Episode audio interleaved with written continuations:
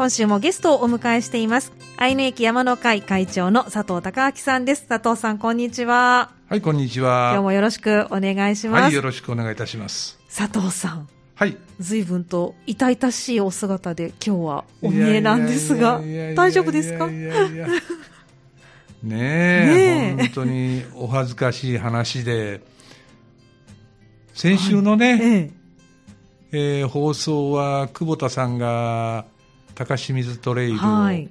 愛野駅山の会として、はい、ご紹介いただきました。紹介していただきまして、はい、勧誘されて。聞かれたから、はい、方にはなんで佐藤が出てけえへん ね。あいつは何やってんだよと。ひょっとしたらもうその中で暴露というかお話が出るかなと思ったんですけども、はい、詳しいお話はなかったです。ねまあ実は、今日紹介する石槌さんにあの藤本さんも一緒に、はい、行かせていただきましたが。登りましたけども、はい、先月の26、27ですね,、はい、ですね。ちょうど1か月ちょっと経つのかな、はい、その時にね、本当に山頂、石槌の山頂近くで足を捻挫をしてしまって、はい、まあ、ちょっと痛いなと思いながらも別に普通に下山はしたんですけれども。普通に下山されてましたよね。次の日の朝起きると、足が腫れてるんで、はい、足首が腫れてるんで、うん、まあとりあえず医者へ行ってみようかと思って、医者に行ったら「うん?」って言われて、これはちょっと骨折してるかもわからんなと、レントゲン取ろうかと言われまして、でレントゲンを取ったら左足首の剥離骨折、ということになってしまってですね、ギブスをつけられて、松葉杖で人生初の足首骨折足の骨折なんで。あえじゃあ松葉杖も人生初？初。そうでした歩きにくいでしょう。私もしたことないですけど。歩きにくいですね。今ちょっと歩けるようになってきたけど、はい、最初なんてね、もう山登りより大変です大変ですか？もう50メーターぐらい歩くと、はいうん。もう息は上がるしあそうです汗は出てくるし。ええー、そんなにですか。まあ本当に人間にとって足というもののね、うん、大切さをこの1か月、はい、もう本当強く感じましたね。ねだってもう今まで全部自分の足で山登ってましたから、ね、だからね、本当に老化っていうのは足から始まるとかっていうよく言いますけどもね、えー、足は大事ですね。やはり、あの私も治ったらまたあのできるだけ早く速やかにまた山登りをスタートさせたいと思いますけれども、うんはい、もう皆さんも普段山に登られない方もウォーキングとかっていうのは続けないと、うん、と大事さを強く感じましたね。まあ、でも剥離骨折割と、ね、なりやすいですよね、本当、ちょっとした表紙でなるというのはよ。く、ね、耳にしますので。もう今までね、はい、本当、どれだけの山登ってきたか分かりませんけれども、うん、その中で捻挫みたいなことっていうのは、もう数知れずやってきたんですけれども、うん。ええ、それがね、剥離骨折につながるなんていうのは、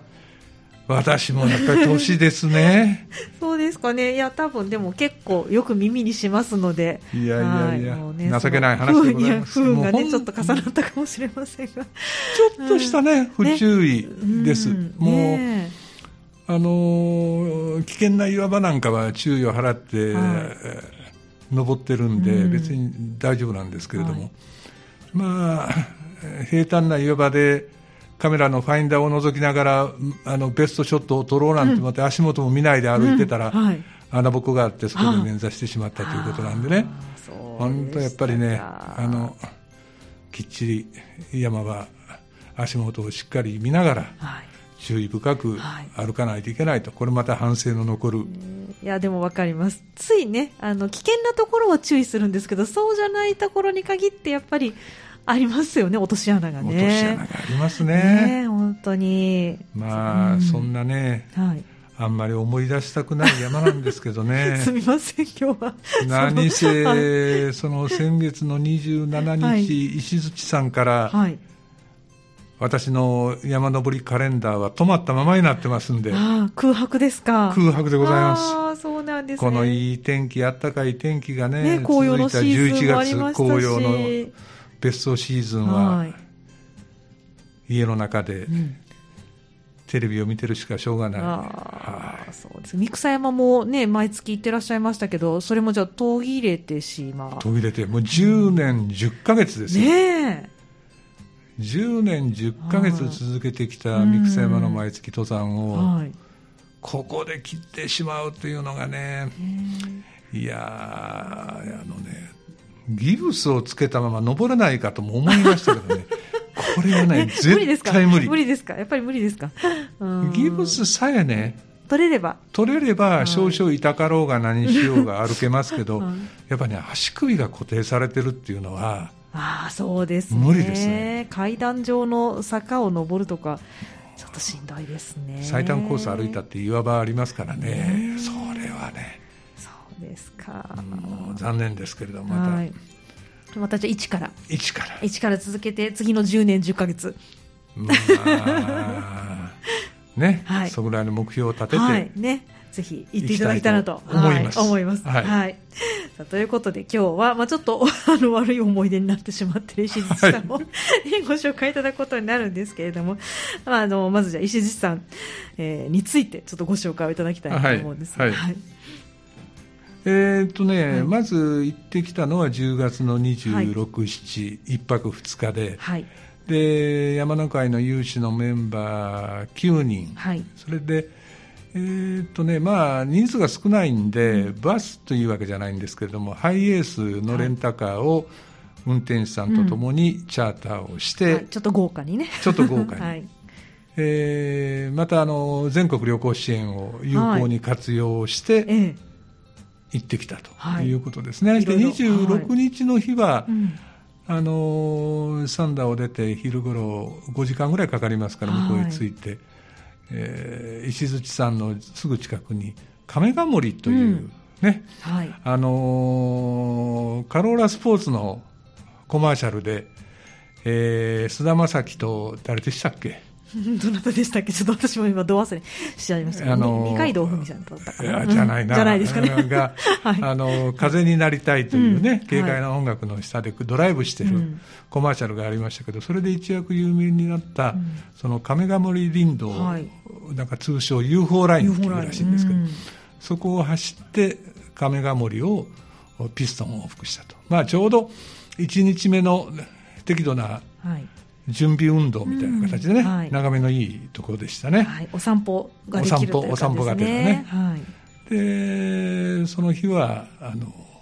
国民宿舎石槌というところに泊まって、で翌日が石槌さんということになりますね、うんはい、で石槌さんっていうのはもう、うん、皆さん名前はよく知っておられると思いますけれども、はい、えー、まず一番はあれでしょうねえー、西日本、はい、近畿地方伊勢では最高峰に当たるということです、ね、一番高い山。一番高い山ですね、うん、えー、1982メーター。ですから、まあ、2000メーターちょっとかけるという、うん、それが、はい、この近畿伊勢では一番標高の高い山になるということになりますね、うんはい、で場所は四国山地の西部、はい、四国山地の西部でえーと、愛媛県の北側が西条市、はい、南側が熊高原町、はい、となりますね。で、えー、西日本の標高順っていうのは、はい、ベスト10を見たら、うん、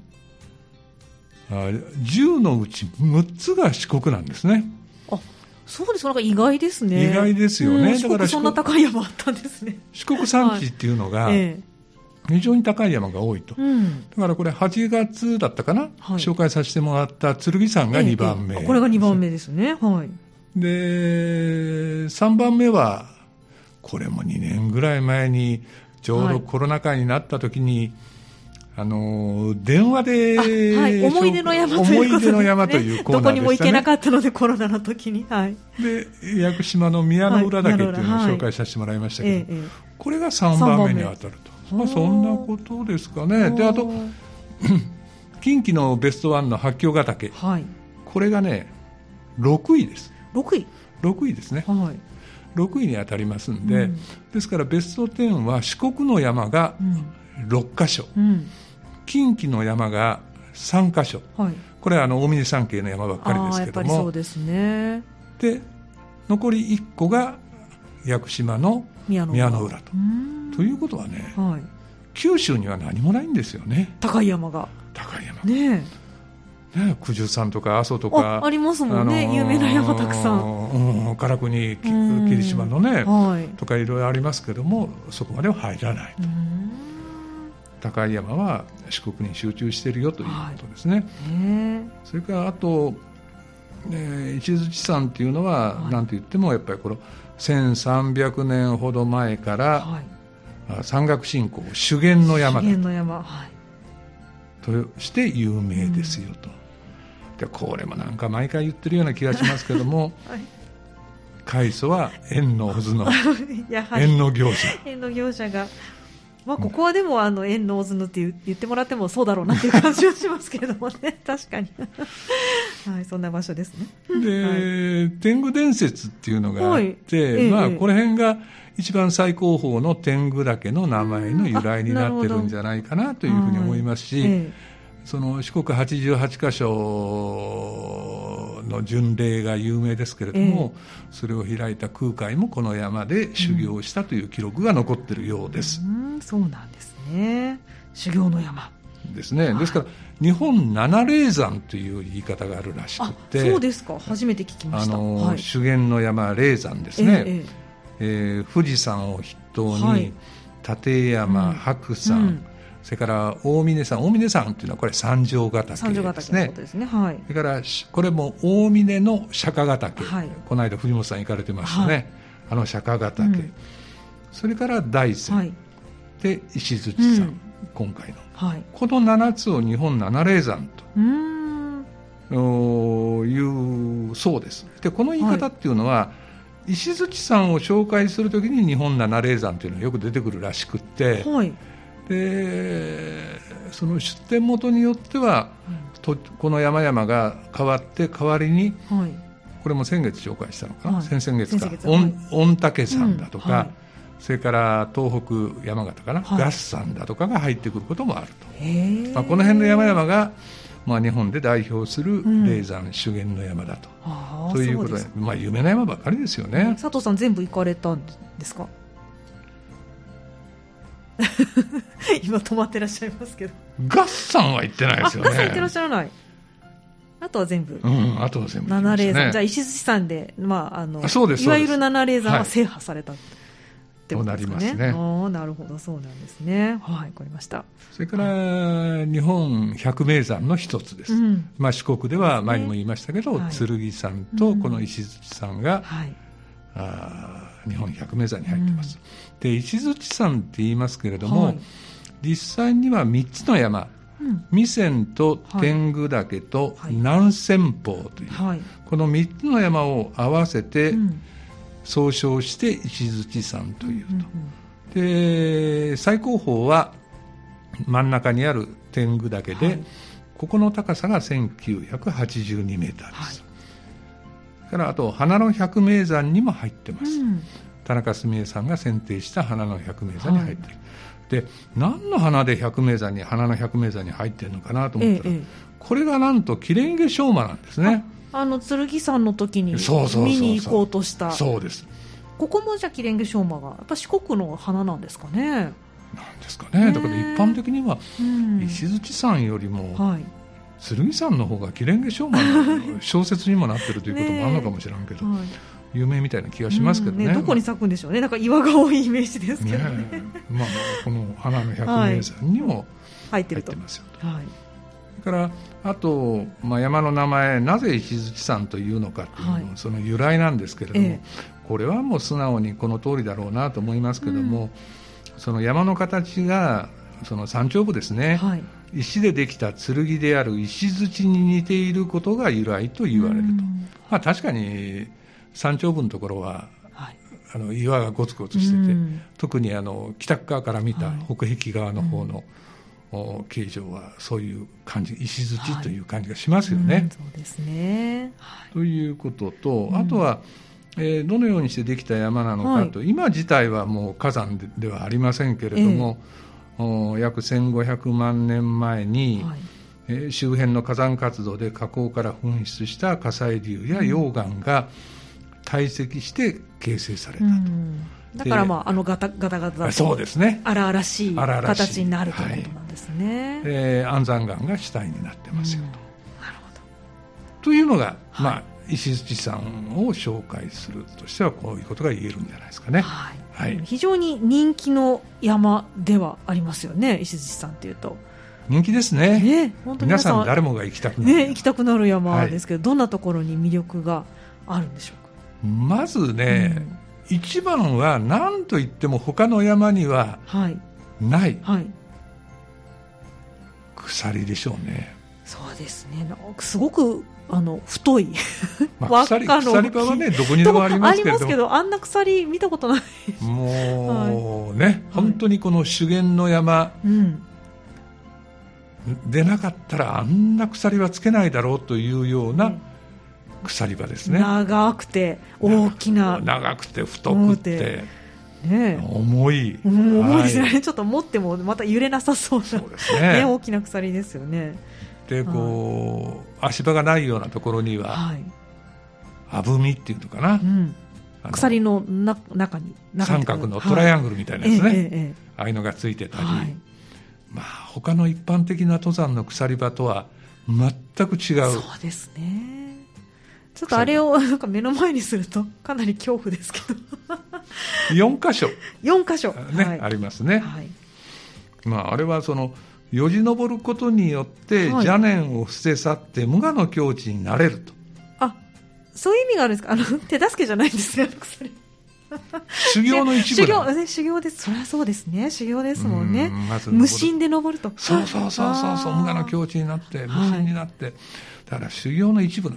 るほど、まあ、そう考えればね、はい、ああいう鎖をつけてるっていうのはよくわかるような気がするんですけども、ね、なるほど。はい。まあ、4つの鎖があるって言いましたけど、えー、まず下から言うとまず試しの鎖っていうのがあって、はい、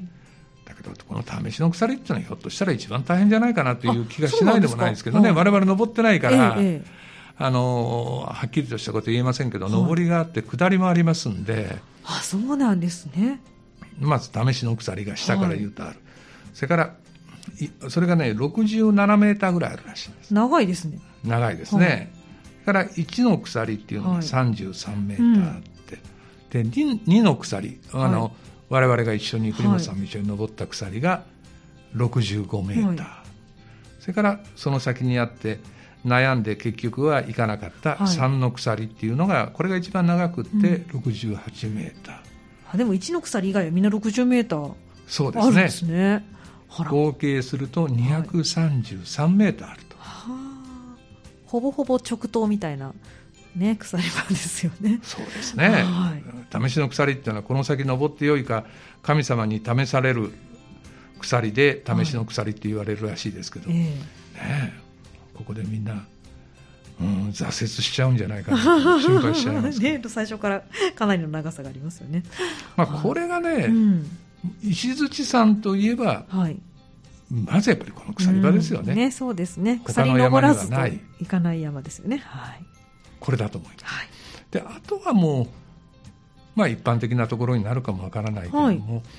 二、はい、つ目として言えることは、石槌山というのは、うん、山自体がご神体になってる。あ、なるほど。はい、石槌山のご神体になってる。うんうん、で、中にもその神社、石槌神社のお社が4箇所あるんですね、はい。まあ、我々が言われたのは2箇所だけですけれども、うん、4箇所ある、はい、まあ、そのようなパワースポットになってますよ。ということが2つ目、はい、それから3つ目は、もう非常に自然豊かです、うん、花の百名山ということで春には高山植物がいろいろ咲き、咲くし新緑は美しいし、えー、我々が行った頃のこの今回の紅葉というのも素晴らしい、はい、紅葉有名ですもんね紅葉が有名ですね、はい、から冬場になると無標が美しい。と、ただこうやっぱりデータを見ると、はい、紅葉シーズンが一番人気のようです。やはり。やはり。ですね。のようです、はい、これが3つ目の魅力、はい、から4つ目には、まあ、非常に眺めがいい。と、うんはい。えー、山頂からの、まあ、途中からも眺めは良くなってきますけれども、えー、山頂からの眺めとしては、はい。えー、四国のまず四国山地の山々が間近に見えますよ、はいうん、それから北側は瀬戸内海、うん、南側は土佐湾、はいで四国の山々だけじゃなくて、うん、九州の山々から中国地方の山々まで見渡すことができる、うん、まあ我々が行った時にはちょっと曇りがちな天気だったんで霞んだ感じだったんでね、はいええ、まあ、四国の山々は綺麗に見えましたけれども、え、あと瀬戸内海ぐらいがちらっと見えたぐらいかな、はい、だったと思いますけれども、うん、まあこういうふうに非常にいい眺めですよと。はい、だから最後5つ目としては、非常によく整備されてますそうです。人気の山だけありますよね、ね、はい、登山道も整備されてるし、うん、標識類もきっちり整備されてるし、はい、ポイントポイントにはトイレもあるし、うん、で駐車場も整備されてるしと、はい、でコースもあのー、一番の魅力って言った鎖を通らなくて、ええ、その巻き道っていうか、迂回路も整備されてますから、はいそれだけ見たらもう危険な箇所も別にないし、うんええ、あの本当初心者の方から、うん、それから本当上級者、うん、あの我々が三の鎖のところで出会ったあの北壁をロッククライムするような人たちまで、ね、いらっしゃる。そういった方まで楽しめる山、ね、楽しめる山だということが言えると思います、はい、この辺が魅力ですね。わ、うん、かりました。あの先ほど佐藤さんから我々は、ね、このコースはっておっしゃってましたけれども、うん、コースがじゃいくつかあるということなんですよね。そうですね、はい、まずコースとして一般的なものは2つだと思いますね。うん。はい、1つはその北側の方の一般的に表参道と言われるルートですね、はいえー、石槌登山ロープウェイというのに乗って、はい、えー、山頂のロープウェイの終点、はい、そこまで1300メーターぐらいですけれども、うん、そこまでロープウェイで登ってきて、はい、そこから石槌神社の中宮成就社というところを経由をして、さっき言った4つの鎖場、うん、試しの鎖1の鎖2の鎖、はい、3の鎖を通って石鎚山に登る、うん、1300メーターぐらいのところから2000メーターぐらいのところまで登りますんで、はい、約単純高低差で700メーターぐらい登ってい。くと、はい、距離距離的には4キロぐらいなのかな。というコースが一番一般的なコースだと思います、はい、それから2番目にはこれは一番新しいコースで、はいえー、一番楽なコースっていうのかな。楽なコース、はい、うん南東側から土小屋ルートと呼ばれるルート、はい。えー、土小屋登山口っていうのがあってこれが1500メーターぐらい、うん、あの石槌のスカイラインですとかさっき言った UFO ラインを経由して、うん、土小屋という登山口まで行って、はい、でその土小屋登山口から登っていくと。はいえー、このコースが一番短いし楽だと思いますけれども、うん、ただ残念なのは、はい、途中でさっき言った表参道と合流をする、うん、で合流をするポイントから、はい、表参道入ってきますんで、うん、鎖場としてはさあの2の鎖からしか入れない。途中から。途中からになりますね、もうあの標高1800メーターぐらいのところまで、ええ、登ったところで合流しますので、はい。そこから行くと2の鎖3の鎖、うん、3丁と、うん、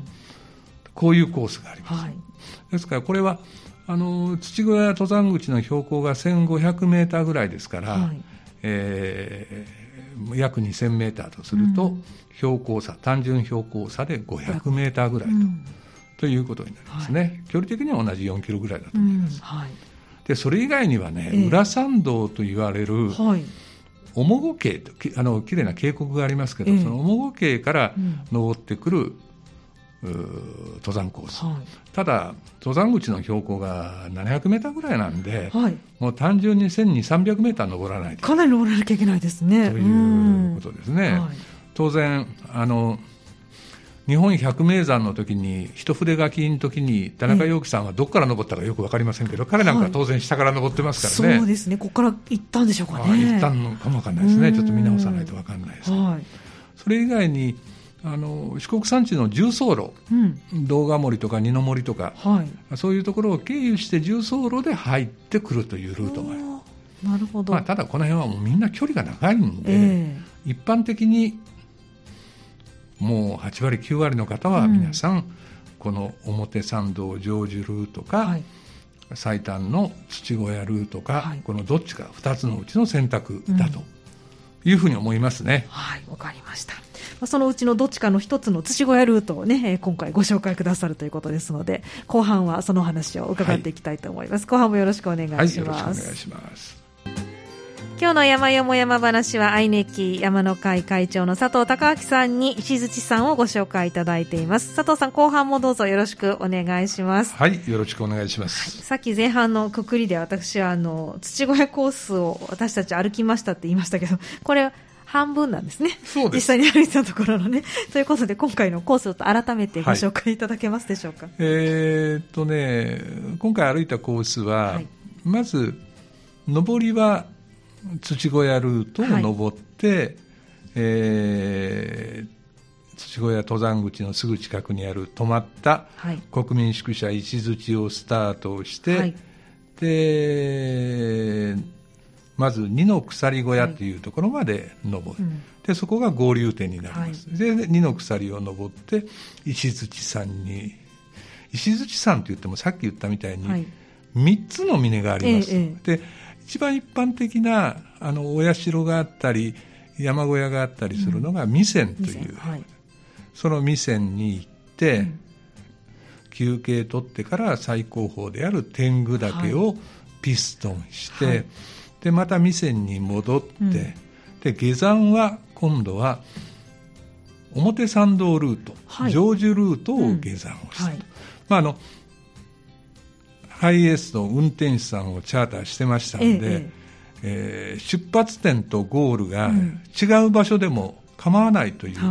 一番のメリット大きなメリットがあるんで、ね。え、ですから土小屋ルートを登って、下山ルートはその表参道。の方です。ですから、はい、鎖は順番に、はい、ただ鎖はね、あのー、下りなんで、はい、その鎖を下っていくっていうことはできうん、まあ、できないことはないかもわからないけど、ええ、まあ、普通は上りで使うものですからね。普通に下って、はい、で、えー、石槌登山ルートの山頂成就駅まで歩いて、はい、でそこからロープウェイで下山をした、はい、で総距離としてはね、あのどっちも4キロほどっていう話をしましたけれども、はい、データをいろいろ見ると8.5キロ、うん、で累計高低差は、はい、まず上りの方ですね。上りの方っていうのがこれ土小屋ルートになりますけど、はい、これが850メーター、うん、で下りが約1000メーターと、やっぱり150メーターから200メーターぐらい下りの方が長いと。うん。で標準コースタイムは5時間半から6時間ぐらいだと思いますね。はい。我々実際には7あの休憩時間も入ってますから、ええ、7時間半ぐらいかかってますけども、はいうん、5時間45分ぐらいが標準コースタイムだと思います。はいわかりました、はい、でも多分あの見どころの多い場所でもありますので休憩時間を結構長く取ってしまいそうなそうですね、ね、山ではありますよね。そのさっさ登っていく鎖場もそうですしね、えー、天狗岳の往復の岩場もそうですし、うん。まあ、スイスイ行くような山ではない、ね、ないかもしれないですね、はい、ですので、ちょっと単純なこのコースタイムよりはかかると思ってた方が、ね、はい、いいかもしれないですね。いはい、わかりました。では、あのコース見どころも含めてご紹介お願いします。はい、でまず一泊した国民宿舎石槌、うん、この朝食が6時からでしたね、はい、6時から朝食をとって、うん、で6時半ごろ表へ出たらちょうどこの正面、うん。がその前日登った亀ヶ森が正面に見えますね、はいでまあ、その前日よりはちょっと曇り空だったんですけれども、うん、まあ、あの朝日を浴びる、はい、その亀ヶ森が結構綺麗かったですね、ね、そうですね。綺麗でしたね、はい、で温度計がそこにありましてね、ええ、気温を確認したら4度でした、はい、ですからまあまあ想定範囲内かなという、うん、特別寒いわけでもない、という感じの外気温でした。まあ、標高がね、さっき言いましたとおり、これ1500メーターあるところですから、えー、そうですね、当然このぐらいの気温になると思います、ね、10月下旬でもこの気温ですね。はい。はい、で6時40分スタートして、うん、5分ぐらいで、はい、その土小屋ルートの登山道に合流します。はい。でそこからこう登山道に本格的な登山道に入っていくんですけども、うん、さっき言いました通り非常によく整備されたコースで、うん。はい、その傾斜もそんな急なわけでもないし、はい、で木道がとにかくきれいに整備されてますね、えええはい、木道の整備がずっと続いてまして、うん、そんなこうアップダウンがあるわけじゃなくて緩やかな上り坂がずっと続いているような感じ、で標高その1500メーター前後ぐらいのところは、まだその時期的に遅いかなと思ったんですけど、まあまあまだ紅葉が残っているような感じで、あの赤い赤い葉黄色い葉がいろいろ見えたりして、それを登っていくと、はい、で途中あの休憩所としてはベンチが3か所ぐらいあるのかな、はい、第1ベンチ第2ベンチ第3ベンチなんてこう休憩所のベンチが置かれています、はい、で あの自然林の中ですけども四国の山は剣山もそうですし石鎚山もそうだし、前日行った亀ヶ森もそうなんですけど、うん、非常にその熊笹が見事に、覆ってますよね、山をね。で、ね、熊笹の中ずっと抜けていくとその四国山地の山々がきれいに見え出し、うん、尾根筋を歩いてるとですね、うん、石鎚山の山頂もちらちら見えてくると。はい、ただあのこの回の一番苦労した原因になったですね、はい、その残雪もね、ちらちら出てきましたね。これ10月の下旬で雪が降ったんですよね。ちょうど、はい、その我々が行ったのが26、え。ー、27になるんですけれども、はい、その前日の25日の日がね、はい、これあの新聞、テレビなんでもいろいろ報道されてましたけども、えー、西日本各地の高い山、初冠雪っていうニュースが流れた後だったんですね。でまあ行った日、その2日間は別に雪が降ったわけではないし、はい、それほど寒いわけでもなかったんですけれども、うん。えその前々日に降った初冠雪の雪がまだ一部ところどころ残ってて、はい。はい、それがちらちらちらちら見え出したんですね。であとこれがいろいろ苦労することの原因にはなったんですけれども、えまあ、そういうふうに登っていく。として、えー、6時40分にスタートをして8時25分ぐらい、ですから1時間45分ぐらいで、はい、あの表参道と合流をして、はい、でそこに二の鎖小屋っていう小屋がある、はい、そこで休憩をして、うん、ストもうストックだとか、それから外のポケットに入ってるお茶だとか、そういうものを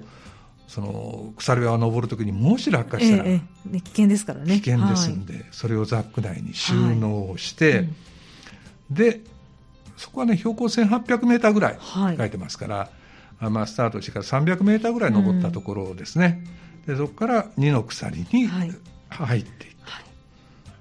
と、で65メーターの、もうほとんど垂直に近いような 岩場ででかい見たことのないような、鎖が連なってると。でまあグリップよく効く岩場なんでね、はい、あのそんなに乾いてれば心配はないと思うんですけれども。乾いてれば問題なかったと思うんですが。結構ね、はい、あそこやっぱり北斜面に当たるんで、ええ、その雪が残ってて滑りやすい、はい。うん、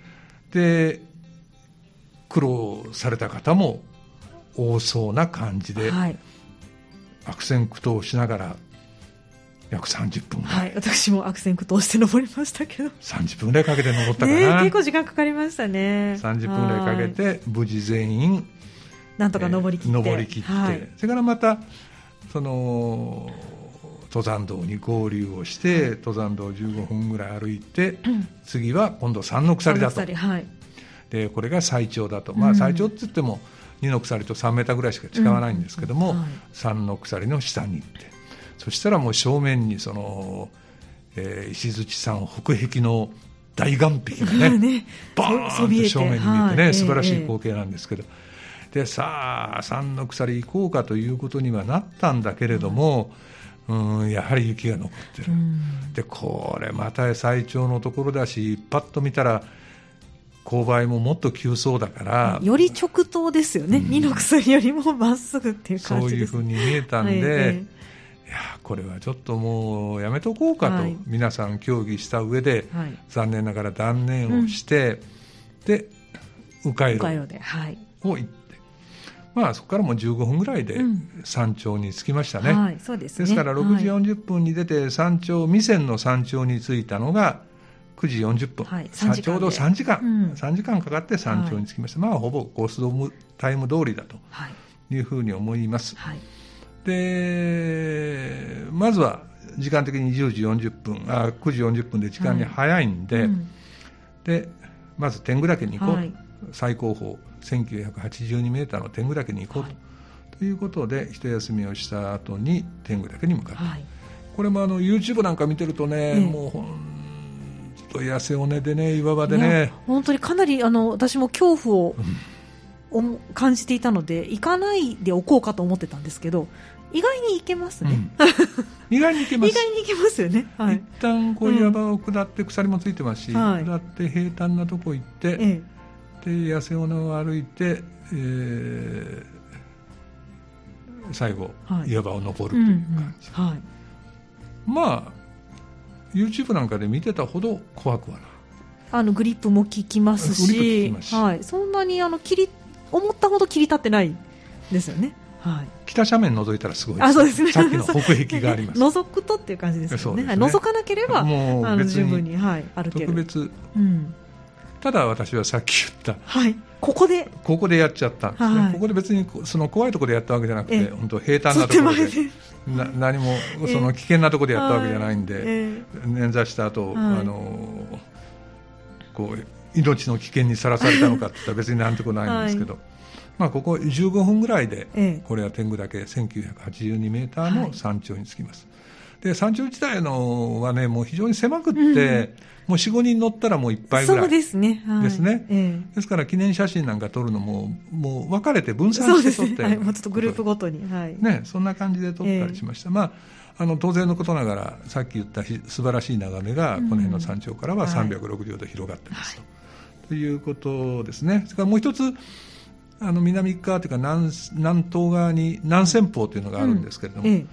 ここはもうちょっと足首痛かったんで、はい、断念して行きました、下りました、でまた未線の山頂に戻って、はい、でそこで昼飯を食って、うん、で山頂には石津神社の頂上社というお社がありますので、はい、でそこで参拝をして、それからあのあとここには山小屋頂上山荘という山小屋があります、うんまあ、その辺をちらちら見ながら今度下山したと、はい、で下山ルートはさっき言った通りその表参道、はい、成就ルートを下っていきます、うん、これ全部迂回路で下っていく、ね、全部これはもう迂回路で下っていきました、はい、で分岐点がありますから、土小屋の方じゃなくて成就川の方へ降りていくと、でコースとしてはね、ええ、あの土小屋ルートっていうのは意外と単純なあまりアップダウンもない、はい。緩い傾斜のところをどんどんどんどん登っていくという感じだったんですけど、こっちの方が、はい、こう結構アップダウンがあったりね。はい。それから途中に36王子社なんていうのは、ちっちゃな祠がいっぱい並んでたりね,、はい。ね修験の山らしい、ね、修験の山らしい。やっぱりこれ昔からの参道という感じがしますね、ですから歩いてみたら、こっちの方が面白いような気はしましたね、紅葉もちょうどこちらの方が綺麗シーズンで綺麗でしたし、あのー、やっぱり土小屋ルートっていうのはスタート地点がもう1500メーターあるんで、はい、でこちらの方は1300メーターまで下りましたよね、ええ、ですからやっぱり一番紅葉がきれかったのが1400メーター、1500メーターあたりだったんでしょうね、はい、だから紅葉はもう、まあ、中腹まで行かないかもわからないけど、はい、この辺の6合目、7合目に当たるぐらいのところがちょうど今、紅葉のベストシーズンだったということもあって、この下りのルートの方が綺麗な紅葉が見えたと、はい、もう紅葉